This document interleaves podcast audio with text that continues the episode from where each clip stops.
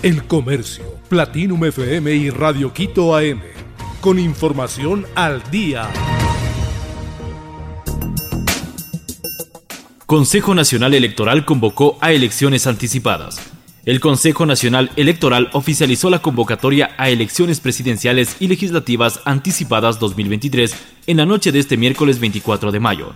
En la cadena nacional se ratificó el calendario electoral aprobado por los miembros del Consejo.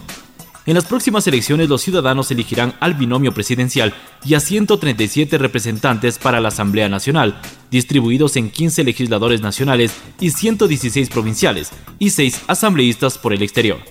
Además, se decidirá si se prohíbe o no la explotación petrolera en el bloque 43 del Parque Nacional Yasuní, en la Amazonía de Ecuador. Junior Roldán fue sepultado en Medellín en soledad. En absoluta soledad se desarrolló el funeral de Junior Roldán, alias JR.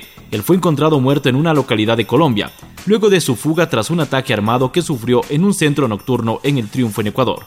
El cuerpo sin vida de JR no regresó a Ecuador y fue sepultado en el cementerio central de Envigado, en Medellín, Colombia. Roldán fue el segundo al mando del grupo delictivo Los Choneros según las autoridades ecuatorianas.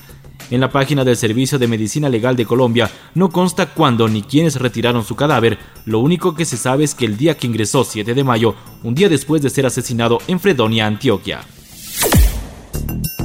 Joe Biden afirma escuelas se convirtieron en campos de matanzas.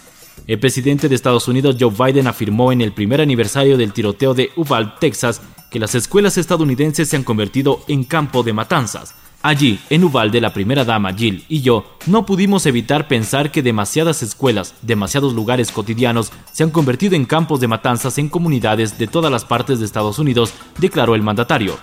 Y en cada lugar escuchamos el mismo mensaje, haz algo por el amor de Dios, por favor hagan algo, señaló, haciendo un llamamiento a los legisladores del país para que tomen medidas de restricción de armas. Ecuador está a un paso de los octavos de final del Mundial Sub-20.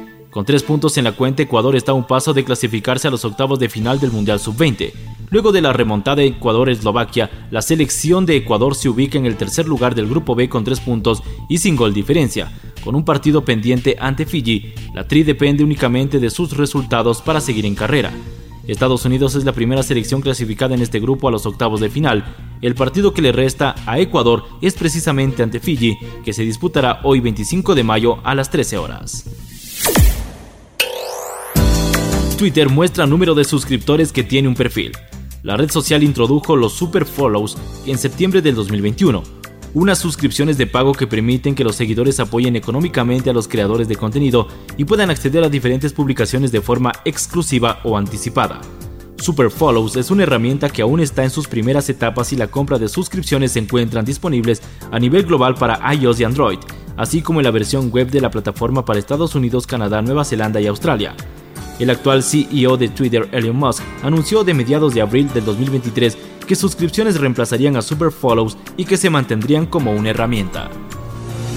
El Comercio, Platinum FM y Radio Quito AM. Con información al día.